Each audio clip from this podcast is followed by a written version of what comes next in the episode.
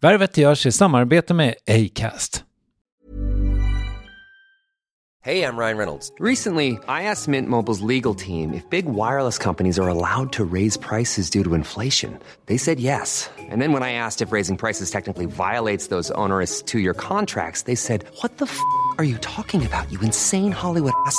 So to recap, we're cutting the price of Mint Unlimited from $30 a month to just $15 a month. Give it a try at mintmobile.com slash switch. $45 up front for three months plus taxes and fees. Promoting for new customers for limited time. Unlimited more than 40 gigabytes per month. Slows. Full terms at mintmobile.com.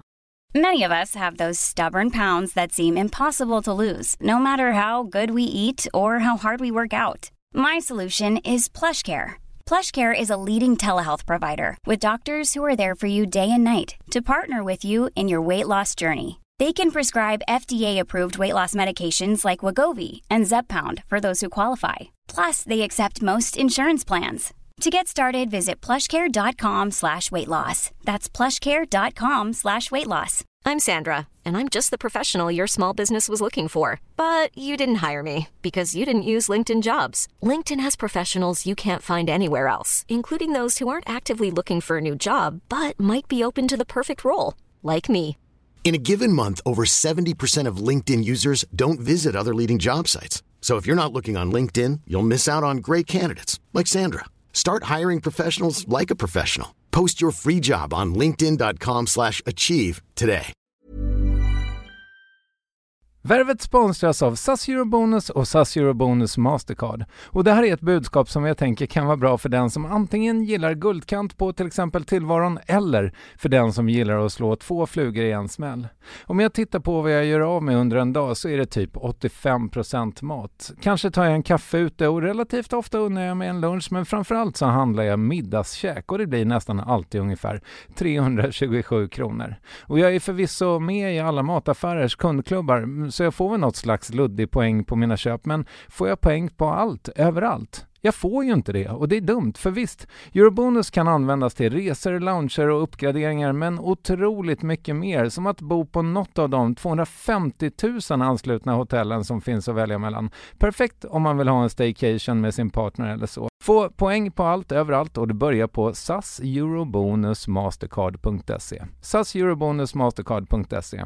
Tack SAS Eurobonus och SAS Eurobonus Mastercard. Det här är en kortare version av vanliga värvet för dig som har lite mindre tid. Om du vill lyssna på hela fadrullan, ja då återvänder du till Acast eller där du lyssnar på podd i vanliga fall. Åren mellan 20 och 30 var ju bara en serie stängda dörrar. Så är det. När, efter, när jag hade fyllt 30 och fått mitt första barn, då ändrades det. Och efter det har jag upplevt att de där dörrarna börjar gläntas på.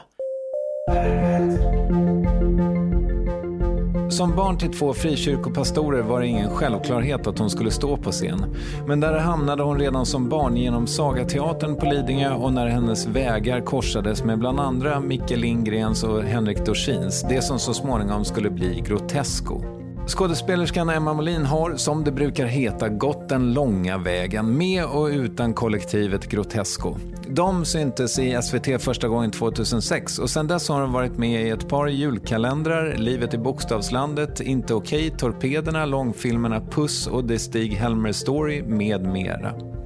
I den mån det finns ett stort genombrott kom det dock i samband med Grotescos sju underverk 2017 i allmänhet och avsnittet Ladies Night i synnerhet. Hur ställer ni er till att ha en, en uh, tjej med i, i manusgruppen? Grundskämtet i den här storyn är eh, de eh, dolda könsmaktsstrukturerna. Att de inte alls är dolda utan att det finns en hemlig manscentral som arbetar för att upprätthålla dem. Sen dess har hon synts allt mer, inte minst när hon ledde Guldbaggegalan tidigare i år eller vid sidan av Hanna Dorsin i På spåret. Men nu hörs hon här i Värvet avsnitt 370 av producent Klara Åström och Månsson och mig, Kristoffer Triumf. Plattformen heter Acast och så här mår Emma Molin. Jag, jag, jag är ju sen och hade tagit fel på dag och kom precis från inspelning. Så jag har lite andan i halsen och lite dåligt samvete, men eh, annars mår jag bra. Men eh, det dåliga samvetet är gentemot mig, som jag har förstått det. Mm, ja, men då, det, det stämmer. Det känns ändå bra. det var för dig, det var ju drömutgångspunkt för Exakt. intervjuer. Ja, precis. Eh, Så nu kan jag ställa de där jobbiga frågorna som, du kanske, som du kanske hade sagt så här, nej, Nej, det där vill jag inte tror- prata om. nej, nej. Jag, jag kommer liksom inte på någon sån. Nej, Vi nej får precis. Inte ens ett skoj. Jobbig fråga. Nej, vad känner du? Ja. Ja. Eh, du, eh, vad har du på ditt bord exakt just nu? Vad är det du har spelat in? Eh, jag, eh, jag spelade in en film som hette... Eh, den heter Tills Frank skiljer oss åt. Tills Frank skiljer oss åt har du eh, varit och gjort eftersynk på. Ja. Nej, inte alls. Vi hade sista inspelningsdagen. Ja, Okej. Så jag har varit och... Ja, det sista som hände var att jag faktiskt hånglade med en kille utanför Sofia kyrka. Okej. En kändis? Eh, nej. Nej, förstår. Är du inte liksom helt slut i huvudet då om du har stått på inspelning? Nej. Nej, det tar inte massa energi Ja, det beror på vad man gör, men det var inte så energikrävande dag. att hångla. nej, nej, precis. Det gör jag med en handvändning. Sen hösten 2017 då, när ni gjorde den sista grejen med Grotesco, eller senaste, eller sista, Mm, senaste. Så, eh, har, så känns det som ditt liv har genomgått en ganska stor förändring, eller din karriär i alla fall. Vill du sätta ord på det? Ja, men eh, den frågan har jag fått förut och jag har tänkt på det. Eh, Okej, ska, ska jag beskriva det för de som inte vet? Alltså, när, vi gjorde det här Ladies Night-avsnittet som till stor del handlar om mig. Och det som har hänt är att jag har gått från att vara en skådespelare eh, som är en skådespelare till att ha blivit en person som folk känner igen namnet på, tror jag. Ja, men det är liksom är inte riktigt en utveckling som man upplever själv. Det är liksom för andra.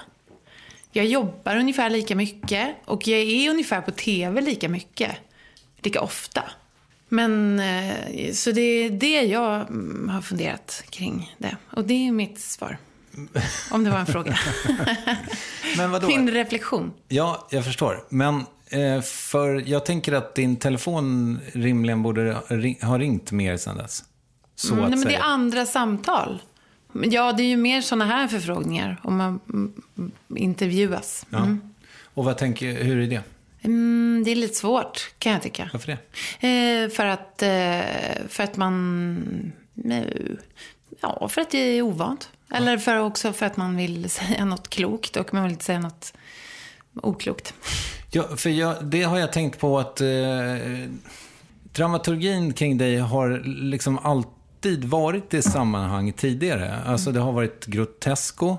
Det har också varit ganska ofta när du blir intervjuad om, ditt, eh, om din bakgrund, att det är väldigt speciellt att du är prästbarn och sådär. Eh, men eh, nu är du ju allt mer kanske en egen, en solitär enhet. Det tänker jag kanske skulle vara lite skönt. Alltså jag trivs i grupp och jag trivs i sammanhang. Så eh, det är klart att det, jag, jag, eh, jag har eh, på något sätt längtat hit för att det är skönt att få göra lite svårare jobb och lite mer utmanande jobb. Men jag vet inte om jag har så stort behov av att prata om bara mig. Nej, okej. Men nu är jag här. Ja, nu är du Så här. uppenbarligen har jag det. Ja, fast eh, okej, men är, kan, är det en konstig fråga att säga så här, vem är du utan sammanhangen då? jag, jag vet inte. Alltså, jag, jag vet inte. Vem är jag? Jag vet inte. Jag är jättemycket i mitt jobb, Okej, skulle jag säga. ja. Så om du inte presterar, då är du... Då är jag ingen. Nej, men jag är väl jättemycket, eller vadå, vem är jag? Jag är jag, eller kan du säga så här, det här är jag? Kan du ringa in dig själv? Det krävs väl en enorm insikt och en blick utifrån. Jag är ju, eh, ja men jag är ju någons eh, mamma. Jag är ju någons syster, någons barn, någons tjej. eh, och vän. det är väl det. Så om du inte hade haft barnen och killen och föräldrarna och vännen, na, då hade du inte varit någon. Eh, Det är stora, svåra filosofiska frågor. Ja, jag vet. Eh, jo, det hade jag. Om det där trädet faller i skogen fastän ingen ser det. Ja, det gör det ju. Ja. Ja. Eh, Jag, jag, alltså jag tycker väl ändå att man är sin kropp. Det kan man väl inte... Alltså, eller liksom hur, hur vida perspektiv har vi här? Okej, om vi pratar om i evighet så är man ju inte sin kropp. Men i det här livet så är man ju det. Men du, eh, alltså det jag tänkte på, så här, en, en sak då, även om du inte riktigt håller med om att ditt liv har förändrats i någon större mening Nej. sen hösten 2017, så en tydlig grej är ju att du syns då i andra sammanhang, att du blir inbjuden till så kallade kändisprogram till exempel. Och Då tänker jag så här, finns det en strategi bakom att tacka ja till det? Tackar du nej till massa saker som vi inte ser? Ja. Okej. Eh, Men jag tänker att det kanske tjänar någon slags varumärke, Emma Molin, att vara Om det med. finns en tanke. Ja, men jag försöker också tänka. Jag har begränsat mig själv lite mycket förut. Och då har jag tänkt så här. Att nu tackar jag ja till det som låter kul. Och är det kul så gör jag det. Det är strategin. Ja. Så det finns inget varumärkestänk egentligen bakom? Nej, det skulle jag nog inte säga. Alltså med att jag skulle på något sätt skapa varumärket. Men då, nej, men då skulle jag nog kanske gå tillväga på ett annat sätt. Hur? Nej, men okej, men jag kanske tänker så. Jag, det kanske är ett varumärkestänk. Att jag tänker att nu har jag varit med i så många lekprogram. Nu måste jag börja göra det som, jag, som är mitt jobb. Nämligen skådespela och skriva igen. För annars så bl- blir det bara blaskigt. Ja, jag förstår. Så det är väl någon typ av varumärkestänk. Eh, Så nu har du då tackat nej till lekprogram för att jobba istället? Eller göra det vanliga jobbet så att säga. Och då har du gjort den här filmen? Sen i mars? Eh, ja, februari tror jag vi börjar. Ja, mars, februari. Mm. Och eh, har du andra sådana rena skådisjobb? Mm, jag ska göra ett barnprogram direkt efter sommaren i Malmö. Okej. Eh, det ska bli jätteroligt. Eh, jag ska spela eh, manager till ett pojkband. Aha. Okej. Och det är ett långt projekt? Ja, det är en, vanlig åtta veckors inspelning. Det låter roligt. Det, ja, det ska bli jätte... Jag ser fram emot det otroligt mycket. Och det är liksom s- scripted, eller vad säger man? Ja. Det är inte ett riktigt pojkband Nej, nej, det är, nej, det är riktigt. Okej. Det finns ett manus. som du har läst? Nej, det var, nej. Nej. Men jag litar väldigt mycket på regissören. Jag förstår. Kanske eh, konstig fråga då i sammanhanget, men finns det folk som inte är snälla, har varit snälla mot dig? Ja, men kan, jag- kan du svara nej på den frågan? Jag tänker liksom medialt, nej. Alltså medialt, alltså att folk har så här hängt ut mig. i- ja, eller att varit, tyckte att du varit dålig eller så.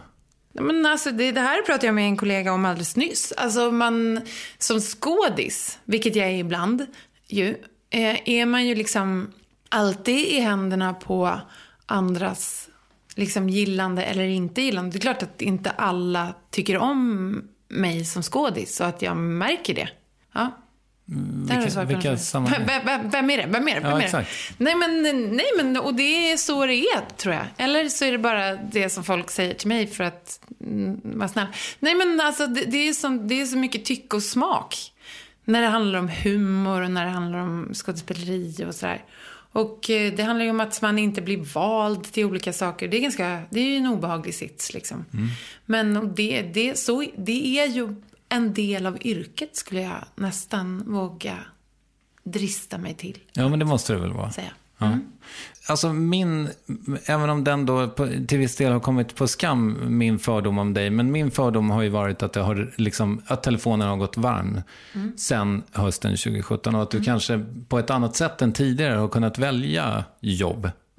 Men i, dessförinnan så måste det ha varit liksom massa så self-tapes och callbacks och grejer som inte går in. Ja, mm, Eller massa, jag säger inte att du skulle vara mer misslyckad än någon annan skådespelare. Men som du säger, det är en del av jobbet. Alltså min uppfattning, ja, åren mellan 20 och 30 var ju bara en serie stängda dörrar. Så är det. När, efter, när jag hade fyllt 30 och fått mitt första barn, då ändrades det. Och efter det har jag upplevt att de där dörrarna börjar gläntas på. Och nu eh, så är ju dörren ganska öppen, men inte helt. Okej. Det skulle jag säga. Det är, det är fortfarande, jag provfilmar fortfarande för saker som jag inte får och Det är ju en del av jobbet. Mm. Eller ja, på ett sätt okomplicerat. Men eh, om vi tar om vi går igenom de här dörrfaserna då, liksom. Alltså, Ja. eh, alltså, till att börja med, här brister min research kanske lite, men jag vet ju att du började så himla tidigt ju. Ja. Eh, men fanns det liksom, jag menar, de åren mellan 20 och 30, du har gått lite skola och jobbat med liksom det som var, är grotesko. Ja, ja alltså jag eh, sökte scenskolan en massa gånger och så gick jag kallad flygare och en annan teaterutbildning. Eh, Berätta om och den andra teaterutbildningen. Teaterutbildningen, eh, det var det som hette... Märk gärna ord säger fel. Ja, eh, okej. okay. Vad ska jag säga om den? Ja, men det var scenstudion. Det var ju en helt underbar. Det var- så här, man jobbar med Meissner-teknik som är väldigt mycket så här film. Eh, att, att man ska göra det så ärligt och genuint som möjligt. Så att man, eh, första terminen satt vi typ bara mitt emot varandra och upprepade eh, det vi sa. Fast, som jag gjorde nu, fast jag gjorde det på ett lite hånfullt sätt. Det är typ mästerteknik. Eh, och då så ska man svara på det liksom, och efter ett tag så, så utvecklas den där övningen. Men det, och det, det, var, det var underbart. Jag tyckte det var helt underbart att jobba på det sättet. Det låter, finns den fortfarande? Eh, nej, nej, det tror jag inte. Och den fann, jag tror den lades ner då. Okej. Eh, men jag, jag hoppas att det finns. Jag vet att teater, eller STDH, eller när det var Teaterskolan, hade, hade block med Meissner-teknik. Men eh, jag vet inte om det finns någon ren sån utbildning Mm. i Sverige. Men du, du kom aldrig in? På scenskolan? Nej. Nej. Jag gjorde inte det. Nej. Jag borde ha slutat söka mycket, mycket tidigare. För att jag blev liksom lite knäckt av det. Ja, men det förstår jag. Och jag har, mm, har kanske inte riktigt hämtat mig igen. Är det så? Ja, det är sant. Inte, inte av att jag inte kom in på scen, det är skitsamma. Fast jag, jag liksom, eh, det, det, det, det har jag fattat att jag inte eh, hör hemma där. Men, men, eh, men att få nej så många gånger i någonting som man så brinner för och liksom hela ens identitet är så här förankrad i. Hur många gånger sökte du? Jag vet inte. Det vet du. Nej, jag vet inte. Men på ett ungefär vet du. Nej, jag vet inte. Alltså det, det springer ju iväg ganska tre snabbt. eller åtta. Nej men alltså man söker ju tre eller fyra skolor på ett år. Mm. Och om man håller på med det i tre år så blir det ju ganska många gånger. Tre, fyra år. Ja, då blir det kanske nio till tolv gånger. Mm. Ja, kanske det. Och det förstår jag är knäckande. För det var ju det jag funderade över. Om jag skulle kunna göra den här att eh, eftersom du använde sliding doors eh, greppet i ditt sommarprat. Om jag skulle kunna säga så här. Fanns det liksom hade det fanns, funnits en annan väg? För det känns ju utifrån sett som att det har varit så självklart att du ska hålla på med det här. Ja men jag försökte ju ta andra vägar men det gick inte vägen. Ja, men jag, jag menar, alltså, hade du kunnat bli veterinär? Uh, ja, men jag försökte ju bli, inte veterinär, men jag började ju, dels, jag jobbade ju på H&M ett tag, då tänkte jag så ja, men jag, jag kanske ska jobba som inköpare på H&M. Uh, Jag vet att jag ringde till min mamma någon gång och sa att jag skulle bli läkare. Uh, Då sa hon så här, nej, sa hon då. Det tror jag inte. Och sen började jag ju plugga media och kommunikation och retorik. Okej. Och det hade jag kunnat jobba med. Sen började jag jobba på Unga Klara eh, lite grann med kommunikation. Det tyckte jag var jättekul. Vad gjorde du då? Eh, men ja, de, de hade ett projekt som hette Öppen scen. Där så här, barn och ungdomar fick eh, filma in scener ur deras pjäser. Och sen så fick de regi av Susanne Osten på eh, hemsidan. Det var kul. Ja. Men alla dörrar som var stängda då, då fick du inte ens komma på auditions och så? Nej, men det är också mentala dörrar, Kristoffer. Det, nej, men ja, det, det skulle jag säga. Alltså för att jag... Ja, men, okej, det är väl den stora skillnaden sen hösten 2017. Eller att jag så här, men just det, jag kanske inte bara behöver vara skådespelare. Jag kan ju hitta på också. Och då, efter det blev det ju jättekul. Ah, okej. Alltså, men det, det, är ju- alltså att vilja jobba kreativt men vara så låst i sin kreativitet, det är ju jätteobehaglig eh, känsla. Ja, och det var väl lite det som vi såg frukten av, tänker jag, i Ladies Night till exempel. Men eh, finns det sådana skrivprojekt som du inte är, liksom som, inte har, som vi inte har förstått att du har hållit på med, som du gör, eller har? Jo, men jag skrev eh, ett barnprogram förra våren som heter Surfarna. Okej. Ihop med Måns Nathanaelsson. det har gått på UR. Och eh, så skrev vi för Idol i höstas. Just det. Och sommarpratet. Men det, ja. Hur var det att jobba med Idol? Mm, jag var inne väldigt lite. Jag var inne måndagar och tisdagar. Och eh, det, det, var, det var kul. Alltså det var spännande. Jag ville lära mig det här live, live i tv grejen lite, eller vad är det? Och det fick jag ju inte. För jag jobbade bara måndagar och tisdagar och sändningen var på fredagar. Men, men Per och Gina och var jättehärliga att jobba med. Så du skrev liksom de här skämtsamma... Alltså de kommer på många av sina skämt själva. De vet vad de vill säga. Så att jag vet inte. Jag, jag var ganska överflödig. Ready to pop the question? The jewelers at BlueNile.com have got sparkle down to a science with beautiful lab-grown diamonds worthy of your most brilliant moments. Their lab-grown diamonds are independently graded and guaranteed identical to natural diamonds, and they're ready to ship to your door. Go to BlueNile.com and use promo code LISTEN to get $50 off your purchase of $500 or more. That's code LISTEN at BlueNile.com for $50 off. BlueNile.com code LISTEN. Hiring for your small business? If you're not looking for professionals on LinkedIn, you're looking in the wrong place. That's like looking for your car keys in a fish tank. LinkedIn helps you hire professionals you can't find anywhere else, even those who aren't actively searching for a new job but might be open to the perfect role. In a given month, over 70% of LinkedIn users don't even visit other leading job sites. So start looking in the right place. With LinkedIn, you can hire professionals like a professional. Post your free job on linkedin.com slash achieve today. Many of us have those stubborn pounds that seem impossible to lose, no matter how good we eat or how hard we work out. My solution is PlushCare. PlushCare is a leading telehealth provider with doctors who are there for you day and night to partner with you in your weight loss journey. They can prescribe FDA-approved weight loss medications like Wagovi and Zepbound for those who qualify. Plus, they accept most insurance plans. To get started, visit plushcare.com slash weight loss. That's plushcare.com slash weight loss. Yes, ny sponsor. Värvet presenteras i samarbete med Svea Bank. Och jag menar inte att ta ner stämningen, men dessvärre är ju lågkonjunkturen här, vilket innebär att de flesta branscher har det tufft och också väldigt många privatpersoner. Jag vet själv vad det är att ha en trasslig privatekonomi. Det var struligt i många år för mig och låg ofta post i hallen med trista logotyper i ena hörnet och jag hade också i flera års tid ett helt gäng betalningsanmärkningar.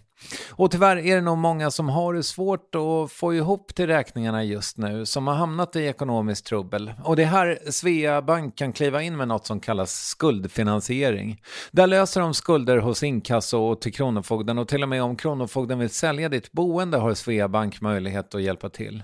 I den här tjänsten får du en personlig handläggare som gör en grundlig genomgång av din ekonomiska situation, de tar kontakt med dina kreditgivare och när ett lån beviljats löser de dina skulder skulder åt dig och samla dem i ett enda lån med en avbetalningsplan som din ekonomi klarar av. För om du har hamnat i klister, du är inte ensam och kanske kan det här hjälpa dig. På svea.com skuldfinans kan du läsa mer. Tack Sveabank! Men, eh, jo, men så här. Vi var på det här med sammanhang också som jag inte riktigt kom i mål med känner jag. Eh, men Mm. Hur är det då att eh, så mycket har varit en sammanhangsmänniska att sen, eller hur som helst periodvis, inte vara det? Hmm. Åh. Eh, ja, men det är ju... Um, det är ju såklart att det är ensamt, men också ska sägas att eh, det är ju de... Eh, ur ett jobbperspektiv, de... Ehm, Tillfällena när man tvingas prestera helt själv som man känner att man verkligen jobbar. Mm. Alltså sammanhang kan ju bli så rolig så att man glömmer bort att det är ett jobb nästan. Men det, det, det riskerar man ju inte att hamna i när man jobbar själv så att säga. Men liksom när du, när du tänker på det, alltså när du jobbar själv, vad är det framförallt då? Är det de skrivgrejer som du har gjort? Ja, precis. Ja, det är det ju. Ja, det är det ju. Men man är ju aldrig helt ensam. Alltså Baggen var ju ganska ensamt på ett sätt eh, under själva sändningen. Men innan dess var det ju inte det. Nej, det är klart. Jag hade något slags writers room. Yeah. Ja. Eh, Jag funderar också på det här med att skådespelare idag, tänker jag, så mycket verkar vara entreprenörer, att man tvingas vara det. Är du det?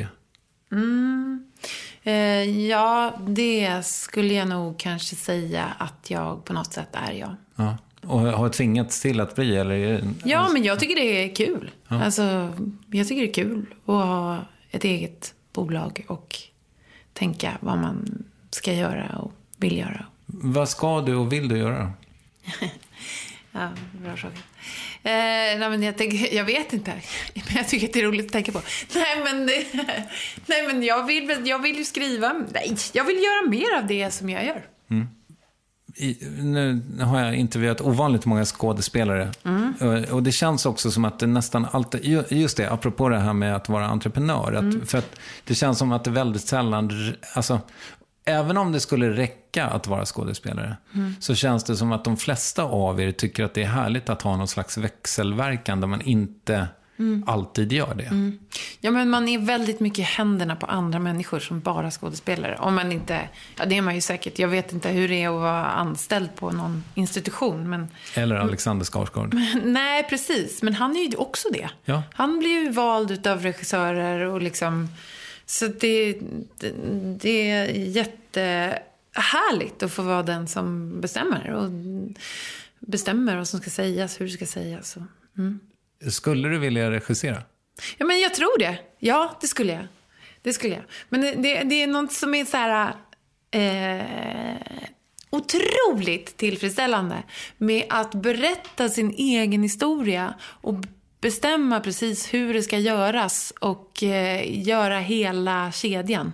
Och eh, har man väl fått smak på det så är det liksom, är man lite halv som skådis. Alltså, liksom, man, man, man är lite som ett barn som skådis. Man blir hämtad och påklädd och sminkad och liksom, sitt här, säg så här. Nu ska ni vara tysta, nu ska ni prata. Ja.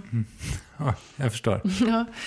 Och, det skulle du vilja göra mer av, alltså ha hela kakan? Hela kakan, jag vet, men det är ju också extremt jobbigt och ansträngande. Det är ju som att man föder barn. Men har du typ ett filmmanus hemma? Mm, nej, inte färdigt. Okej. Men det finns ändå idéer? Lång, långfilm? Ja, eller tv. Jag vet Regi inte. Emma Molin? nej, jag vet inte. Huvudroll? Vi får se. Nej, jag vet inte. Jag vet inte exakt. Okej, då går vi vidare då och gräver i dig, eh, bildligt talat. Eh, hur, kan, liksom, kan vi prata lite om Lidingö? För det är en jävligt laddad plats, tänker jag. Ja, vi pratar om Lidingö. Ja. Låt oss. Eh, hur såg det ut på 80-talet när du var barn?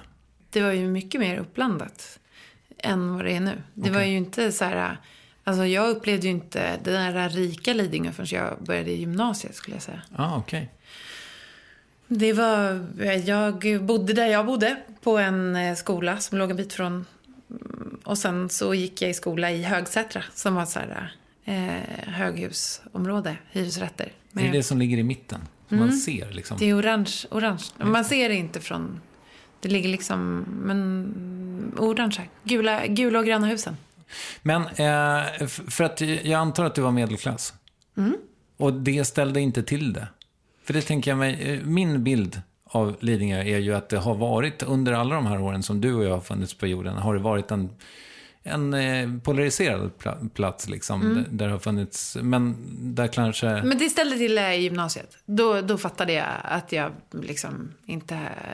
Att vi hade olika förutsättningar. Okej. Men det var ju många som var som jag också. Men, men eh, det här Högsätra som ju var riktigt så här... eh, Jag minns ju när jag var pytteliten och vi gick så här med dagisgruppen, eller dagmammagruppen hand i hand tittade in i riktiga så här knarkarkvartar med så här trasiga, söndersparkade toaletter och så här. Och jag älskade Högsätra. Det var min dröm om att, att bo där. Jag, jag tyckte det var ett helt underbart ställe. Varför det?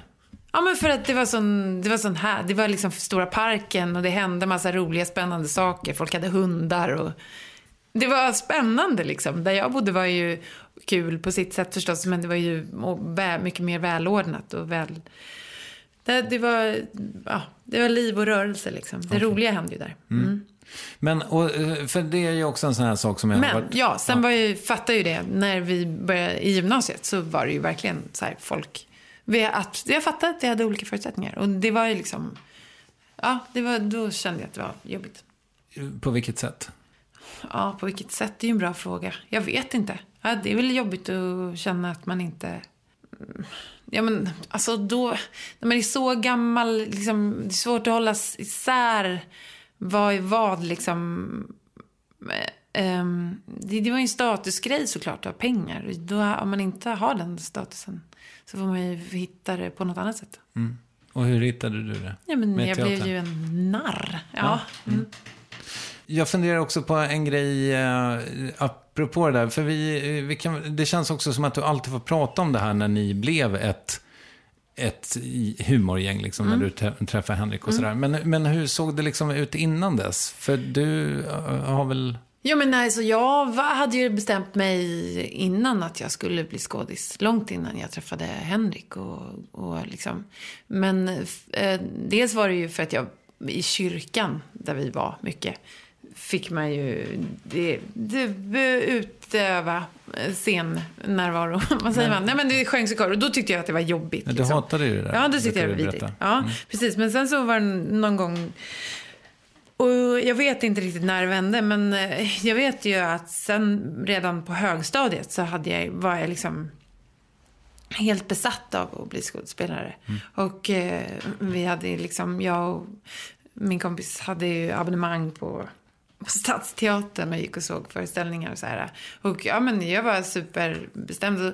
Och, eh, jag sökte liksom eh, Södra Latin. Men då kunde man inte söka en specifik skola utan då blir man placerad någonstans. Och då blev jag placerad i en skola i Tensta. Och då ehm, så blev det inte så. Nu höll du på att säga, säga någonting. Ja, men, eh, ja, jag vet, alltså mina föräldrar var otroligt eh, oroade, tror jag, från början när jag sa att jag skulle bli skådis. Det, det tyckte de eh, var för osäkert. Och eh, de, de är ju inte, de är inte kulturmänniskor på det sättet. Liksom. Ehm, eller kommer ju inte ur en kulturvärld. Men så att eh, det, de, pappa och mamma ville nog att jag skulle ha en ordentlig utbildning.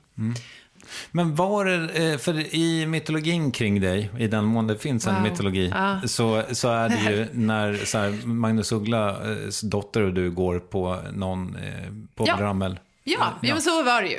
Alltså det, det här, Men det får jag låter som- berätta hela den här Men historien? det låter som en efterkonstruktion, tänker jag bara. Nej, men det var det inte. Det var inte en efterkonstruktion. Okej. Emily och jag, fast då, liksom, jag kommer inte ihåg exakt vad som var. Emily och jag, vi åkte med Magnus. Eh, han hade liksom en hel helg. Eh, det började med eh, att vi tog båten över till Åland för han giggade med Arvingarna. Eh, och eh, sen flög vi helikopter därifrån hit till eh, Gamla stan, landade på helikopterplatta, tog tåget, det här var som fredag, tog tåget till Göteborg och så spelade han Knäpp igen. Där, med Povel Ramel. Eh, jag och Emily fick ju då också eh, vara med på scenen i Roxette-numret. Och eh, Povel bad oss sätta på den här lilla snurran på hatten som han hade. Alltså det var ju en enorm upplevelse. Och liksom... Det, det, och jag vet inte om det var en enorm upplevelse för att jag tänkte att så här, ja, här ska, jag, här ska jag vara. Så här kommer det vara. Eller om det var något i det som gjorde att jag liksom fick fart i, i min dröm om att bli skådespelare. Mm. Men du- för att i den här historien låter det ju ändå som att eh, Magnus Uggla är den coolaste.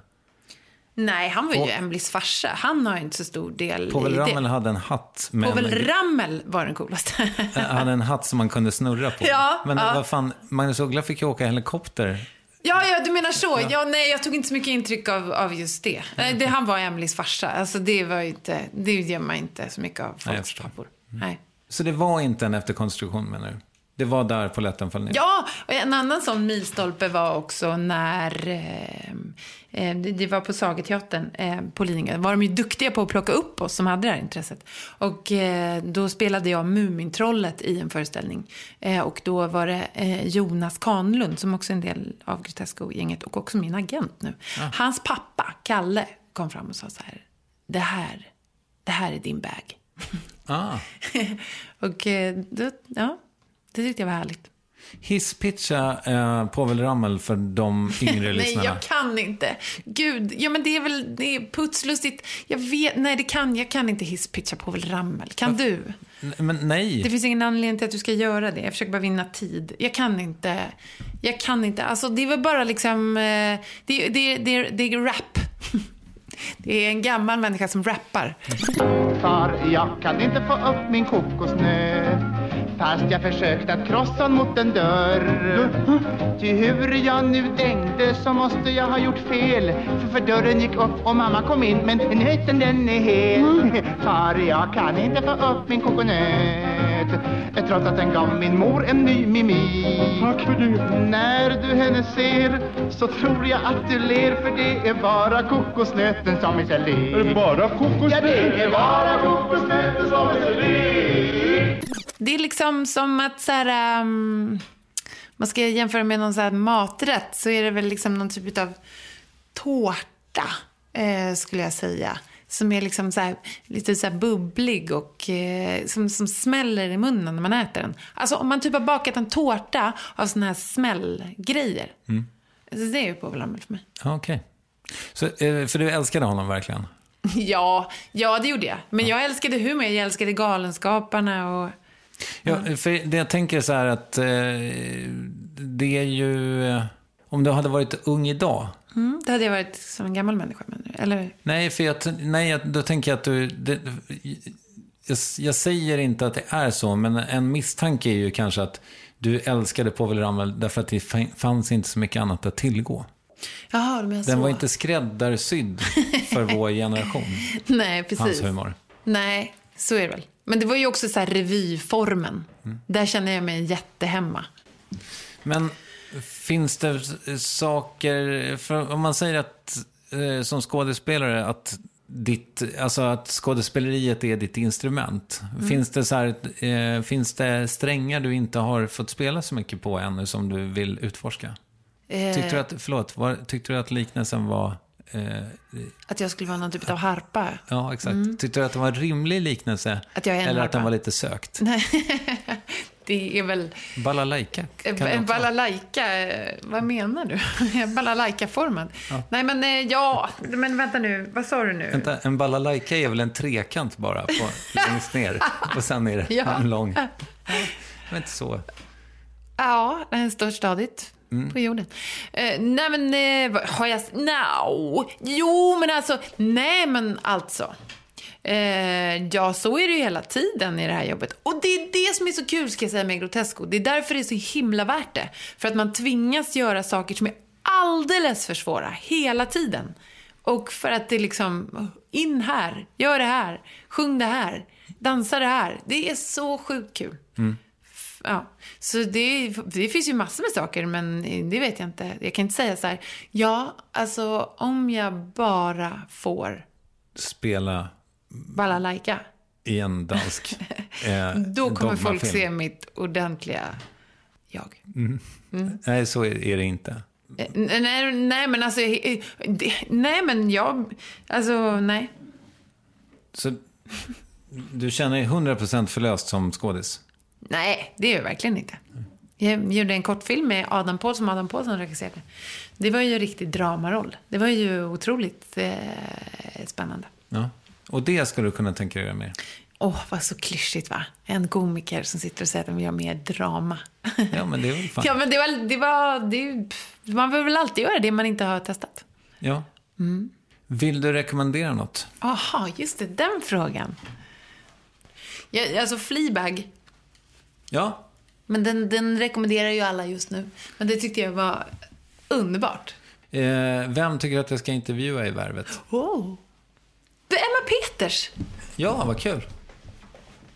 Henne tycker jag om. Ja, det gör man ju. Ja. Och Hanna Dorsin. Men jag tänker att... Båda måste komma hit.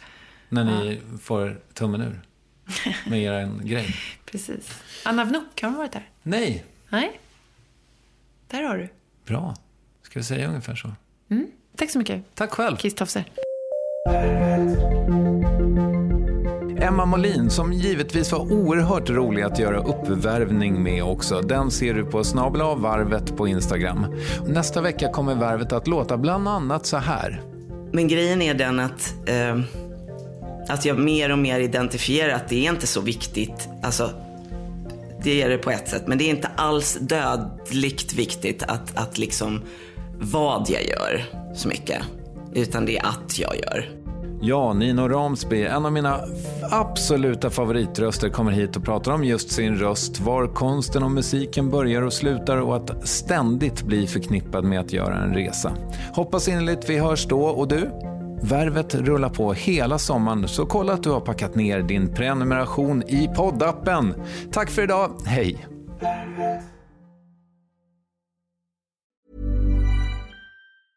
Even when we're on a budget, we still deserve nice things. Quince is a place to scoop up stunning high-end goods for 50 to 80% less than similar brands. They have buttery soft cashmere sweaters starting at $50, luxurious Italian leather bags, and so much more. Plus, Quince only works with factories that use safe, ethical, and responsible manufacturing. Get the high-end goods you'll love without the high price tag with Quince.